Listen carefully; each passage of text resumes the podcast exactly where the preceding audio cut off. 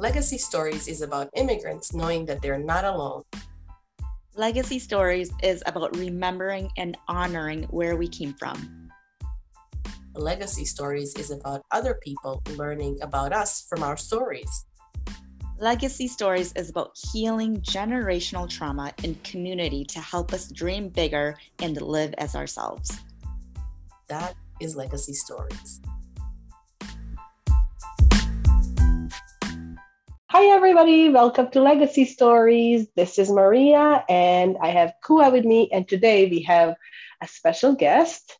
Her name is Noor, and I would love for her to introduce herself a little bit more before we dive into her story. Noor, could you tell us something about yourself?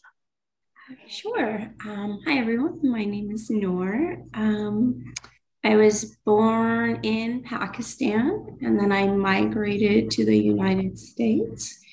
I am a mental health therapist, and I am a TEDx speaker, and I love traveling. Yeah. Nice. So I'm going to dive in because I already have questions just from that. I was waiting for you. I'm like, where's Kua? Okay,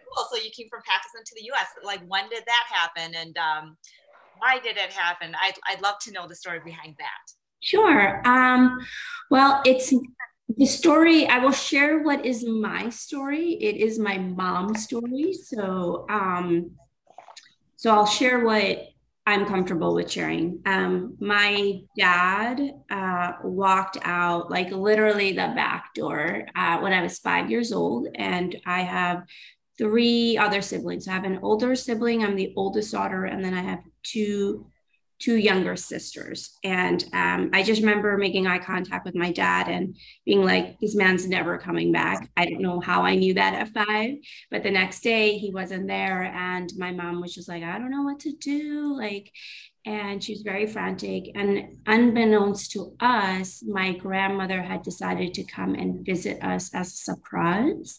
And so thank God my grandmother arrived, and, you know, lots of things happened, but we, um, we ended up uh, flying in the middle of the night from Pakistan to New York. That's where we ended up landing, because that's um, a little place called Poughkeepsie in Hudson Valley, you know? Um, and so that's where my grandparents landed. Um, and I remember it was like snowing when I arrived. And it's not that it doesn't snow in Pakistan, but it snows like in the mountains, you know? Um, And I thought the sky was falling, so I wouldn't go outside of the airport. I was like, the world is ending. I'm not going to walk outside. And my aunt bribed me with orange juice and chocolate, and I got into the car.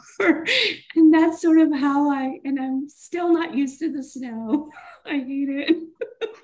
I can appreciate the beauty of it, but that's sort of how I came to be. So my mom was nineteen when she brought her four kids here as a single parent, didn't speak a word of English, you know, and so we had to assimilate um, quickly to the best of our abilities, you know. So. Your mom is a freaking rock star. Mm-hmm. Absolutely. She definitely is. Um, I'm very grateful for the journey that she chose to take, because uh, technically in our religion, um, if you end up getting a divorce, the um, the father ends up having the children because he's supposed to be the provider and the caretaker um, in the sense of finances. And the way it worked out, my dad only wanted a couple of us, not all of us. So my mom had to decide whether she wanted to leave all the kids or take all the kids with her. And she was like, I'm not separating, I'm taking all the kids. And, and she also chose not to get married because she was just like, this is another man's kids, you know, and it's not just one, it's four kids, you know, how are they going to be accepting? And she had to really deal with the stigma of being a single mom and the divorce and all those things.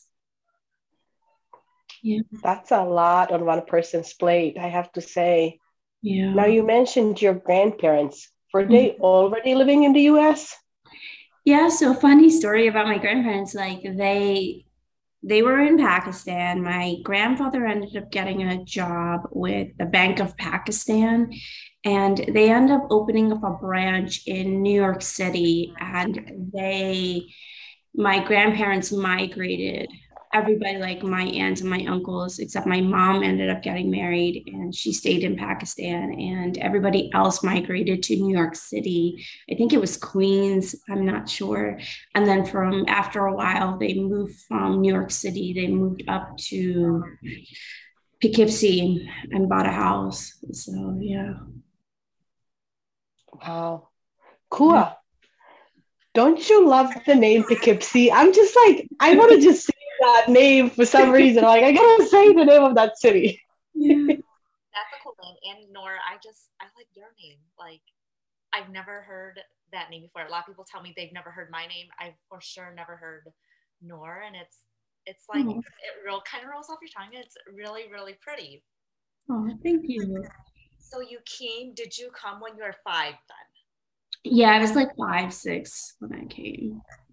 I I just can't like help but shake, like how traumatic, right? Like for the first event you're going yeah. through, and then actually having to move to a whole different country, like a whole different environment, like mm-hmm. two things yeah that you endured. And I'm just curious, like how has that shaped you? Oh, I it definitely shaped my identity in many ways. Um, I think living in a bicultural environment, and when I mean bicultural, it's like m- my culture, right? Growing up, my grandparents pretty much raised me, and they were very, very strict and were religious, right? And so it was like, you're just going to wear Pakistani clothes, and you're only going to eat desi food, and you're only going to speak Urdu at home. And because my grandmother was so afraid that if we did anything outside of our own culture, we would forget our identity and who we were.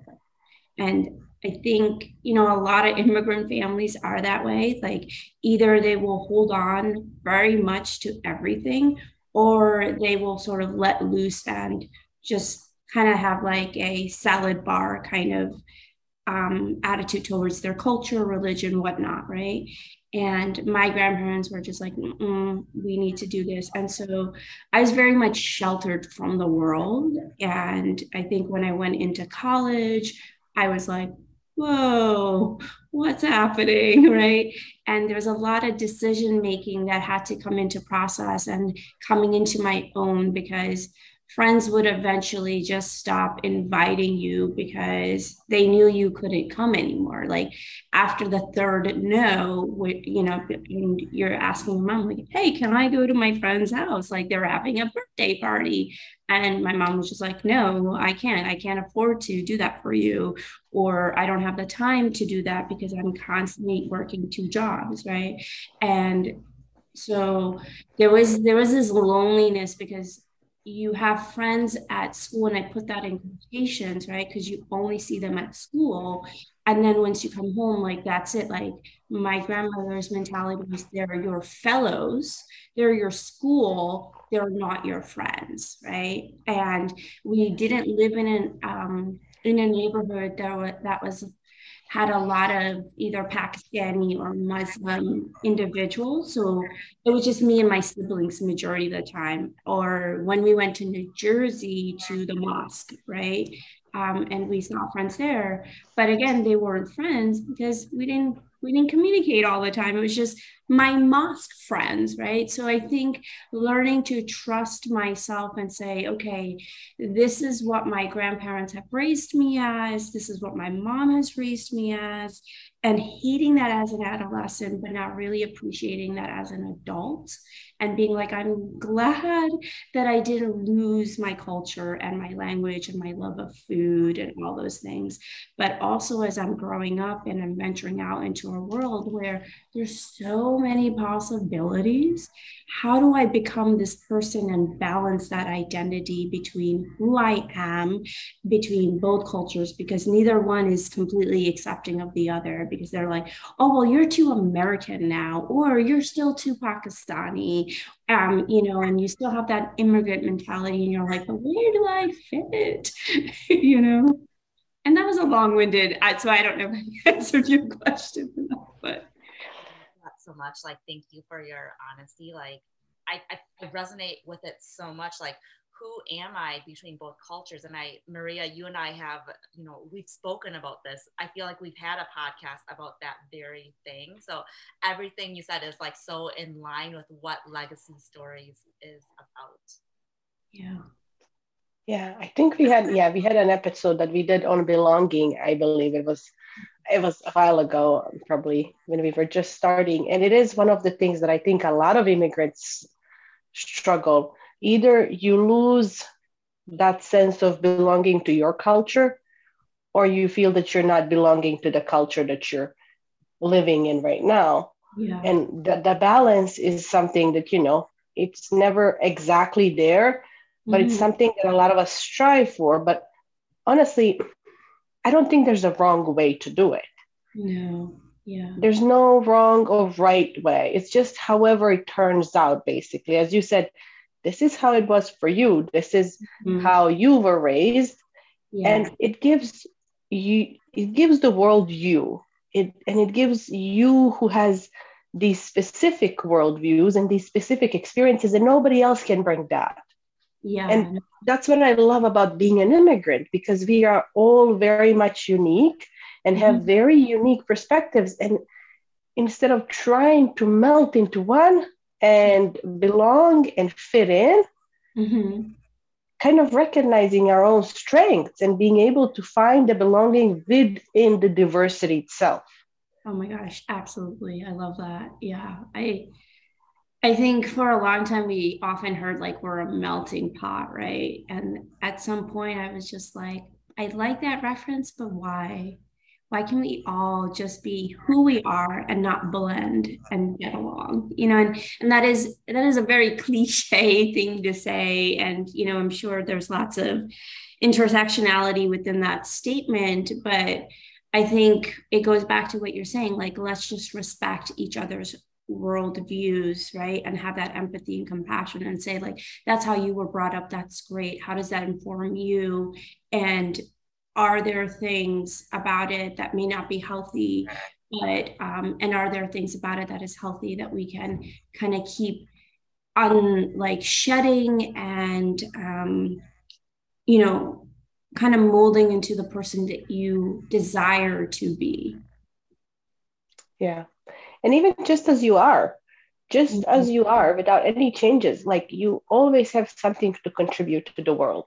Oh my God. There's always, like, just as you are. And Kua really had a good definition of the melting pot, because mm-hmm. I always saw it like more like throwing in a salad and mixing it.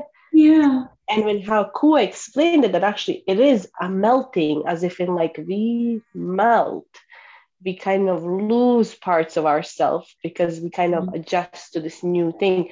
And I always, lo- I, I really love that, how you've explained it once, Kua. And I just, I actually would, I prefer if everybody, now this is my preference, I'm not saying this is the right way to do it, but for yeah. me, I like world with color and diversity and more cultures and more different mm-hmm. food and more music and more, it just has more to offer.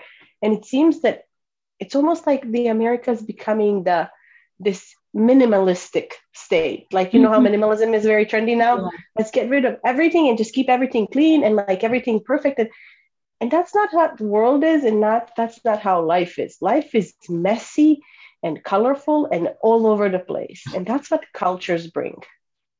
Ah, I love that. Absolutely. Absolutely. Yeah. All right. So I want to go back to your childhood a little bit, because that just okay. interests me so much. Like, tell me about like one of your favorite childhood memories. Oh, oh. I'm trying to think now. I'm like, ooh, uh, there's, there's a lot. Um, when I was in Pakistan um, and I was little, the rain there, it hits differently than the rain here. It, and it, it's same, it's the water and everything, you know, and I think I'm the, my memory is from the viewpoint of a child, not as an adult. So it's filled with that awe, you know? And I remember one day that it was raining, and the houses aren't built the way that they're built in America with, you know, the roof being A-line almost, right? It's flat, and then they've got like these gutters and water just sort of, so you can sit on the rooftop and things like that. And um, like, it was raining and we were on the rooftop and we were just dancing in the rain. And I just remember being so captivated by that, because the, as the water is sort of coming down and hitting the roof, like the, the floor of the roof, I'm trying to create a visual of it. Um, it's like a crown. So the water would hit it and then pop back up like the water particles, and it would look like a crown.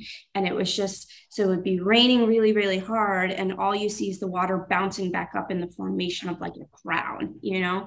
And to me, just like dancing as a child uninhibited from the world's like problems of what is happening in that moment, right?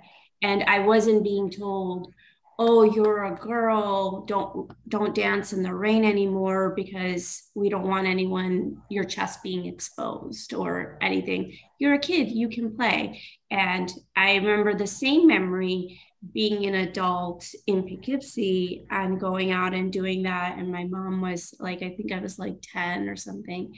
And my mom was like, come back inside the house. You can't, you can't dance in the rain because your, your shirt is being soaked through.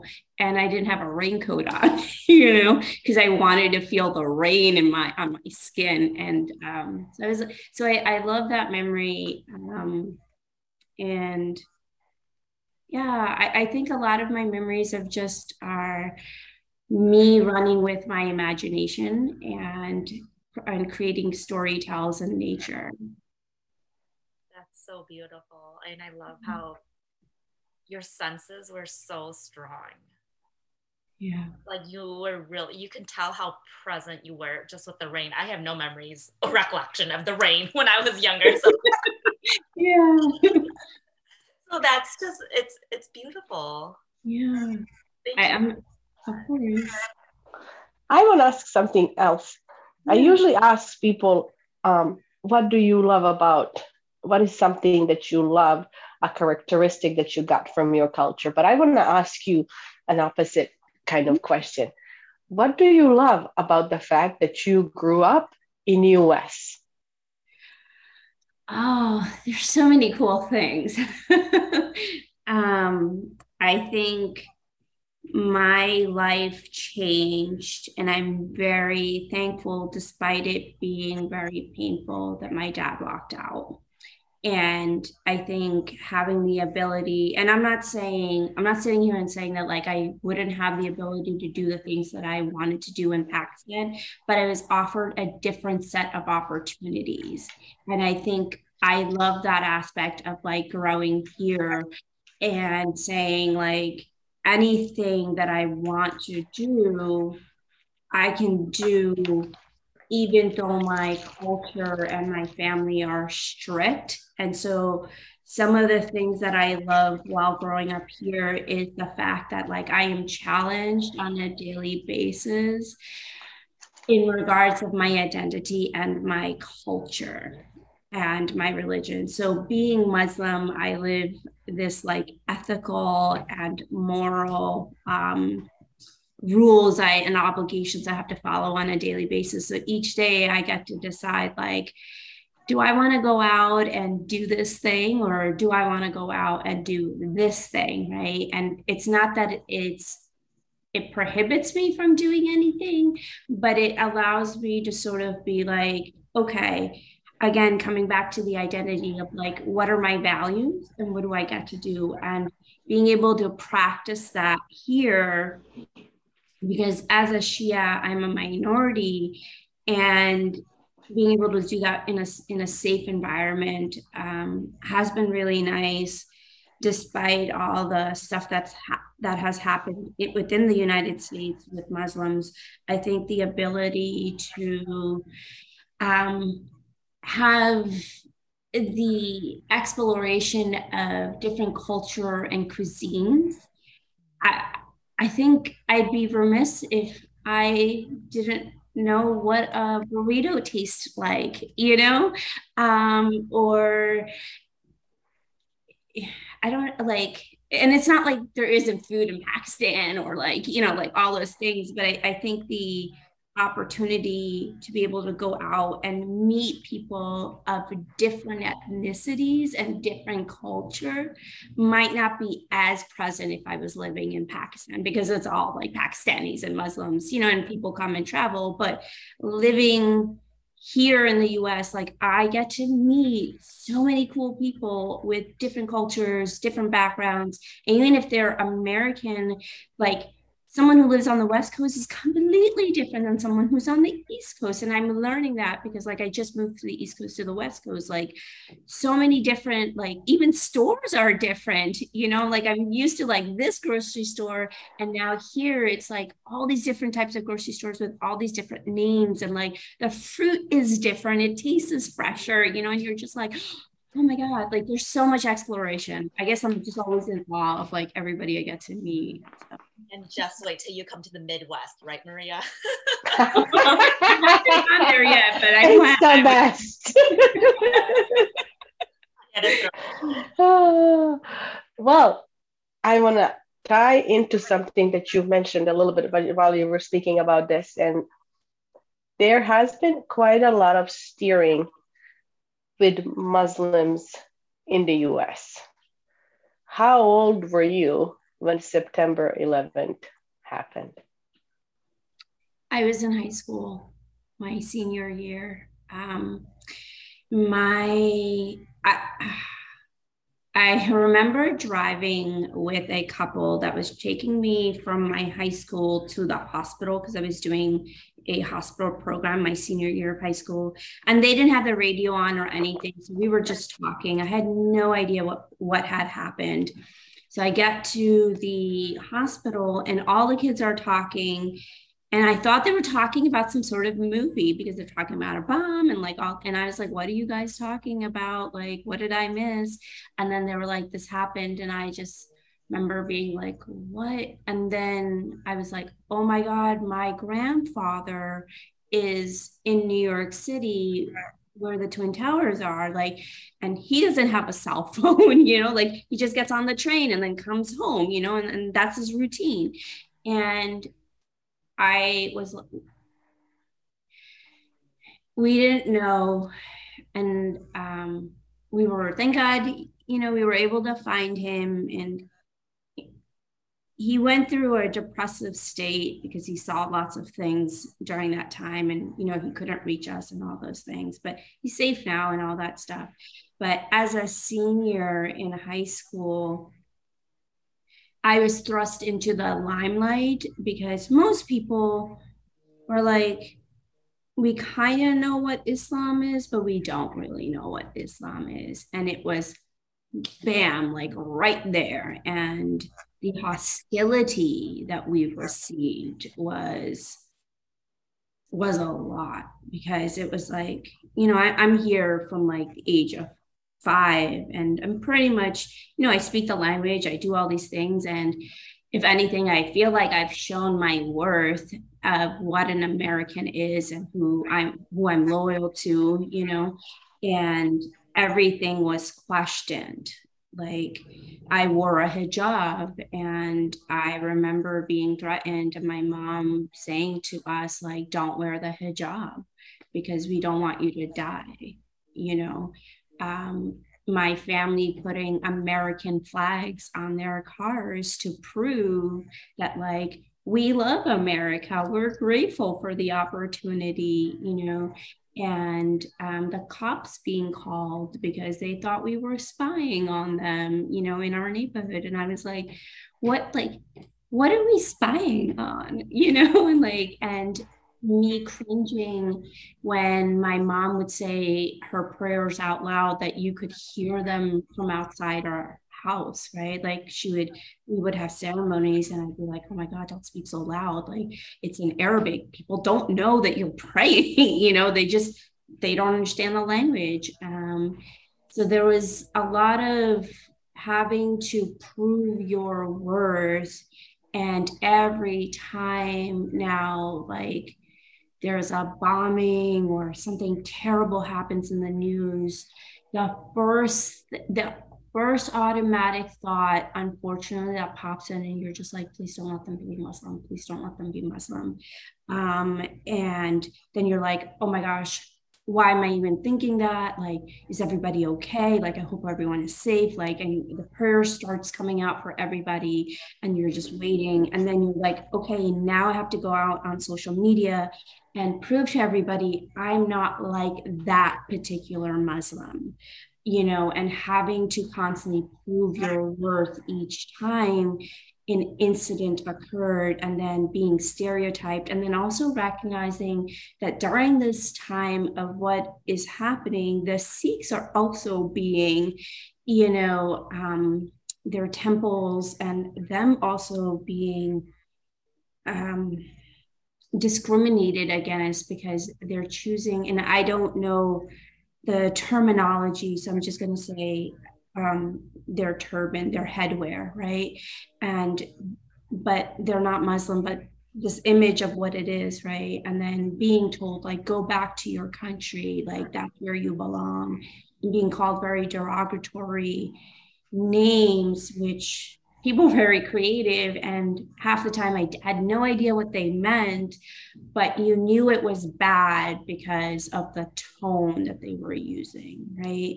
And you really found out who was a friend, who wasn't a friend, and what services you should, like, what places you should go get your services from versus who you shouldn't. And oftentimes you would be like, you've been coming to this place for the last ten years.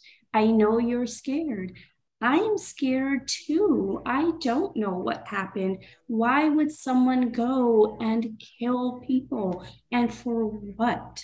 Because my religion that I was taught wasn't told that you have the right to go kill anybody innocently. Because the, there's this phrase that if you kill one person, it's like you killed all of humanity. Right? We are all brothers and sisters, regardless of your faith, culture, religion, gender, race, whatever. That's what our prophet preached.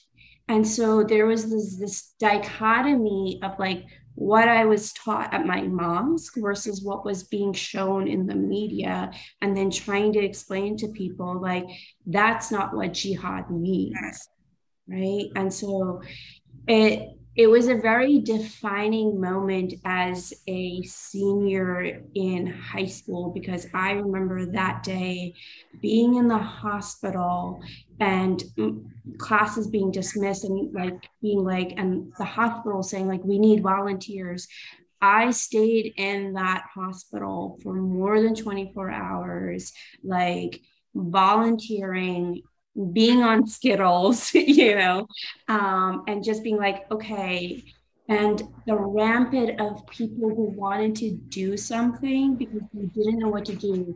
And there was a blood drive. And so all the firefighters, the police, like they came first to give blood. And I just remember sitting with this one young, like, to me, he was like a young man. I'm sure he was an adult, but like, his piercing blue eyes, right? And me just holding his hand. And he was like, I have, while he's giving blood, because he was scared. And he's like, my brother's down there and I don't know what happened to him. I have to go find him. And us just holding hands in that moment and being like, okay, you know, I don't know what to do, but we're, we're just going to hold hands right now. And just directing people like, this is line A for positive, blood type this, blood type this, and just coming up and like talking. And yeah, and, and then the days that followed it, you know, so that was a long-winded story, but yeah.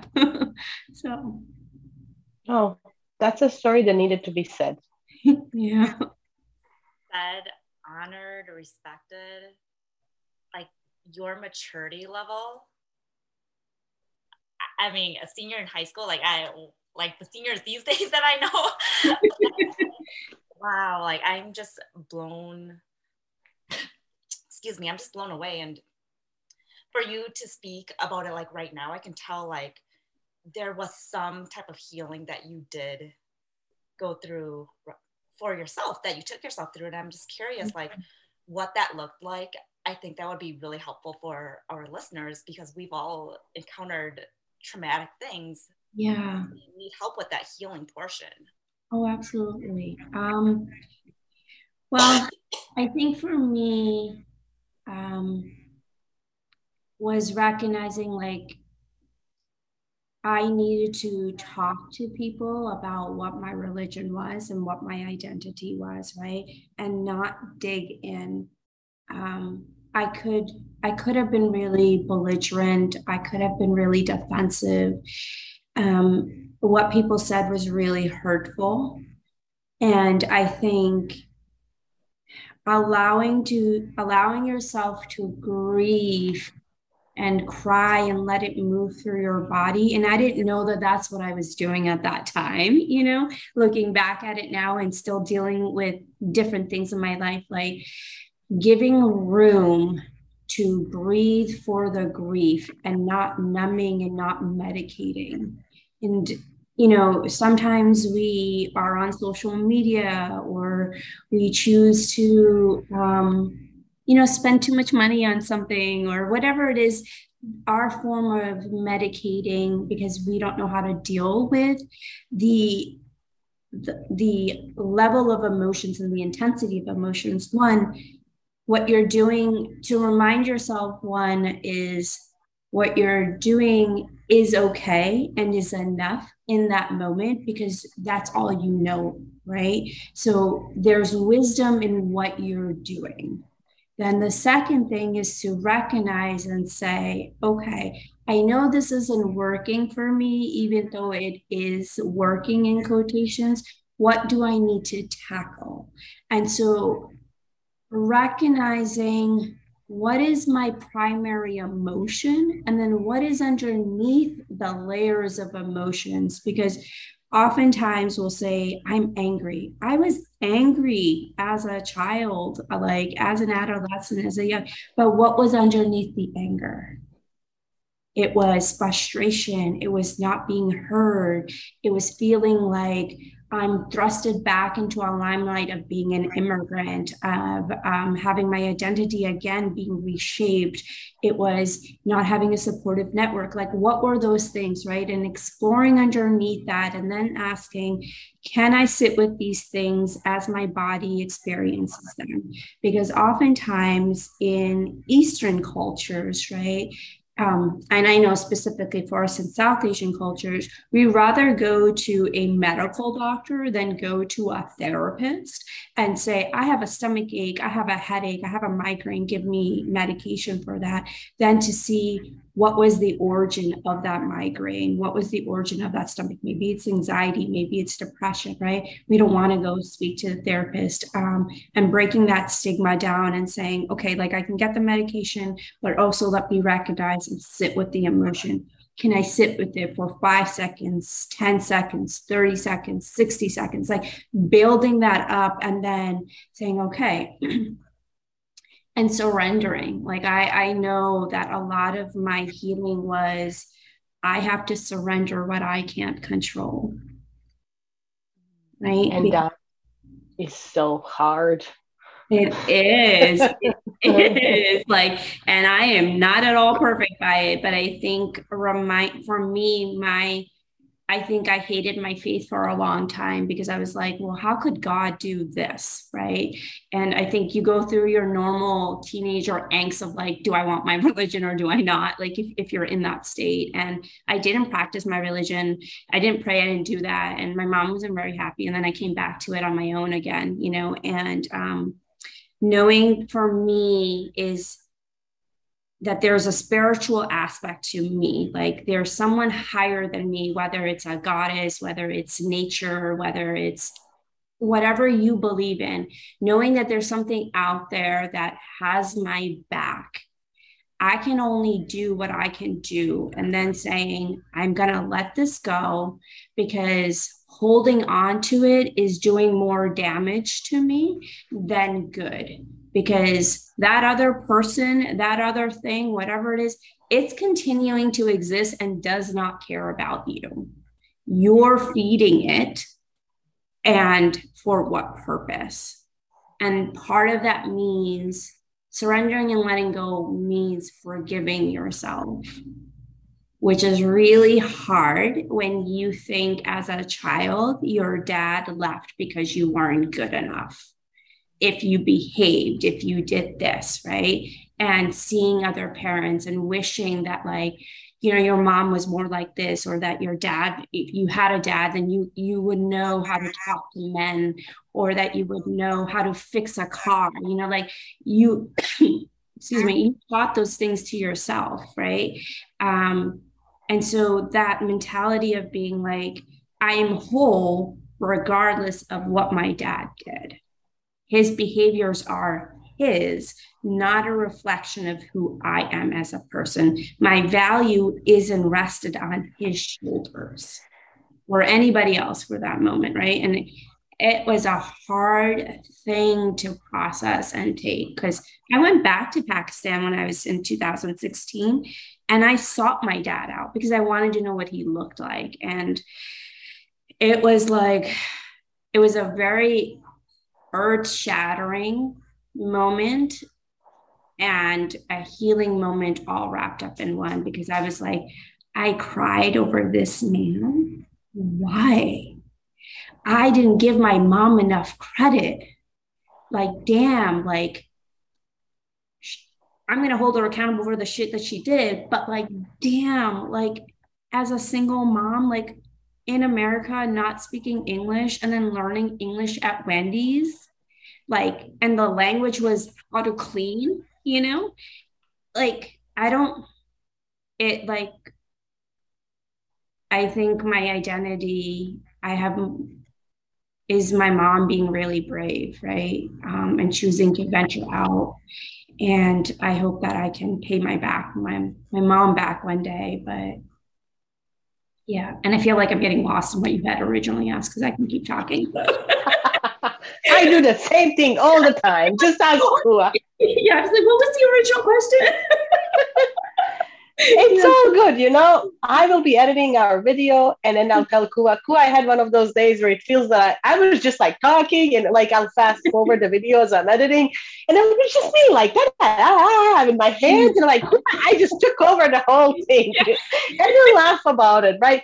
Yeah. But you know what? Sometimes you have something to say. And I think wow. What you said right now, Kua has these moments where she said, like, I feel full. And I feel with like your statement right now, I kind of feel very full because this is it. This is what Legacy Stories is about. Mm-hmm. Because you're talking about a child who is thinking that their dad left because they did something wrong. It mm-hmm. doesn't matter what culture you're from. Mm-hmm. Children think that way and mm-hmm. they get hurt because they're little and mm-hmm. they don't understand the world and what's happening. And they, you know, they spent years. So it's like the fact that it doesn't matter what religion it is. It mm-hmm. doesn't matter where from the world we are. That's yeah. how kids process being left yeah. because we're too young to understand. And also being in those that teenage angst, again, we all go through that. Mm-hmm. I love the culture, but remembering that, yes, culture gives us color and give us a, you know, if we were all same, it would be very boring. Let's put it that way. Yeah. Normal is boring. Same is boring. Culture yeah. gives us diversity, and it gives us something interesting to keep trying and experiences. But however, down, stripped down to the bone, we're all just humans. We have mm-hmm. the same brain. We go through same things. Yeah. No matter where we are in the world, or who mm-hmm. our parents are, or what our religion is, or what skin color we have. It's like, it comes down to the basics. Absolutely. And I feel like my soul is just like about to explode. Kua, I see you nodding. I'm just taking in your stories, like really like taking them in and receiving them. And like, I almost feel like it's um, healing and transformative for me as well when I hear other people share their stories, because I know like for a lot of immigrants, it's hard for us to speak. And not only that, like we don't always get the opportunity to bring these things up. So like, mm-hmm. I love it so much. Um, did your, like those traumatic experiences, did they kind of lead you into that mental health therapy occupation? Oh no, not at all, no. Um, My, my heart was set on becoming a heart surgeon. Yeah, I went to school for pre-med. Like that was my high school thing. Like I did a medical kind of um, practicum, and I was like, oh my God, um, I love heart. I, I got to see an open heart surgery. It was amazing. I fell in love. Me too, me too, me too. um, Isn't it so freaking cool? It is so cool.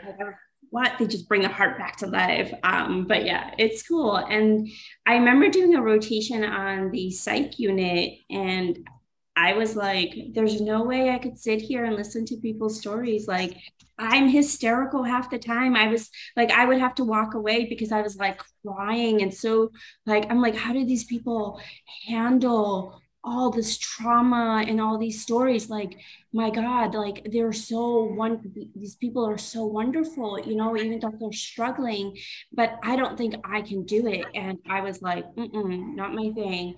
And then I went to pre-med. I'm not that great in math. And then um, my organic chem teacher at my college was just like, you're never going to get into med school. You're not smart enough. And, you know, as a seventeen, eighteen year old, like I, I didn't have the great self-confidence. So I believed her. And I went to my biology teacher and I was like, I want to help people, but I don't know what to do. And so she gave me a list of like degrees and options. And she was like, why don't you try psychology? And I was like, uh, I don't know.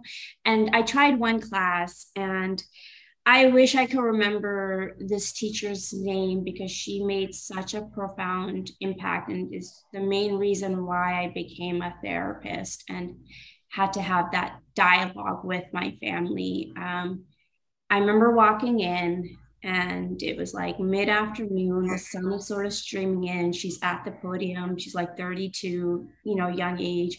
She has a P H D. She has her own private practice, and she's teaching at a college. And I was like, she's very well put together. Just, and I just was like, oh my God, I want to be her, you know? And it was just like this, oh, kind of like, you know, moment. And I was like, all right, I guess this is what we're doing. And I I was like, and I had to tell my family that I'm no longer becoming a doctor, you know, and I'm I'm going to become a therapist. And that was that was a dialogue and a half itself, but I'm glad that I did. And one of the things that my friend tells me is that you are a heart surgeon because you work with people's hearts.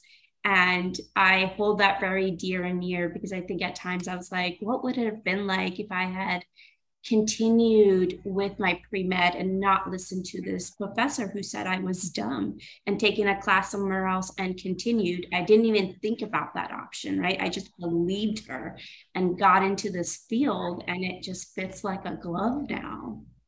So. Wow. Sometimes those people are supposed to say that dumb stuff. Yeah. Yeah, absolutely. Okay, I want to ask for last something, some message that you would want to kind of something that you would like to say to everybody listening to this podcast or watching or however they're consuming us. Mm-hmm. What is your last message for today? I'm like, I'm making it like, so dramatic. Wow. I'm like, what is the last message for the podcast? Like, that's a lot of weight on my shoulder right now. Sorry. It's okay. Um, I think my message is, if anything I have learned and I'm continuing to learn and lean into, is that be vulnerable with who you are, with boundaries. I think the more you practice who you are and you're in alignment, and that practice of self-forgiveness will help ease your path into whatever next adventure you are trying to take or on, whatever you want to do. So I think just being you, like you said, right? Like, no one else can be you. So be the best version of who you want to be and meet you where you're at. So I think we have a winner. Kua, do you have anything else to add? Like, thank you so much for sharing, Noor. Like, that was like, I felt I felt like blood blood pressure rising, but also like like so much warmth at the same time. Like, just hearing about you and learning about you and your story. So thank you so much for being here. I really enjoyed this conversation. Well, thank you guys for hosting me. I really enjoyed talking, and I. As I'm, I'm sure I'll be reflecting back, like I was like, oh, this isn't something I've thought about or had, you know, recall that memory of the rain or whatnot, you know, so it was nice to have that platform to kind of talk about it as well. We loved having you and we loved hearing your story. Mm-hmm. And you know what? Tell your mom she's a rock star. I will. I mean, you are a rock star of your own, mm-hmm. but I totally like, am like, into your mouth right now. Oh, totally. Yeah. You can totally crush on her. It's fine. Thank you for coming, and thank you everybody for listening. Yeah. And I'll see you guys again. Bye. Bye.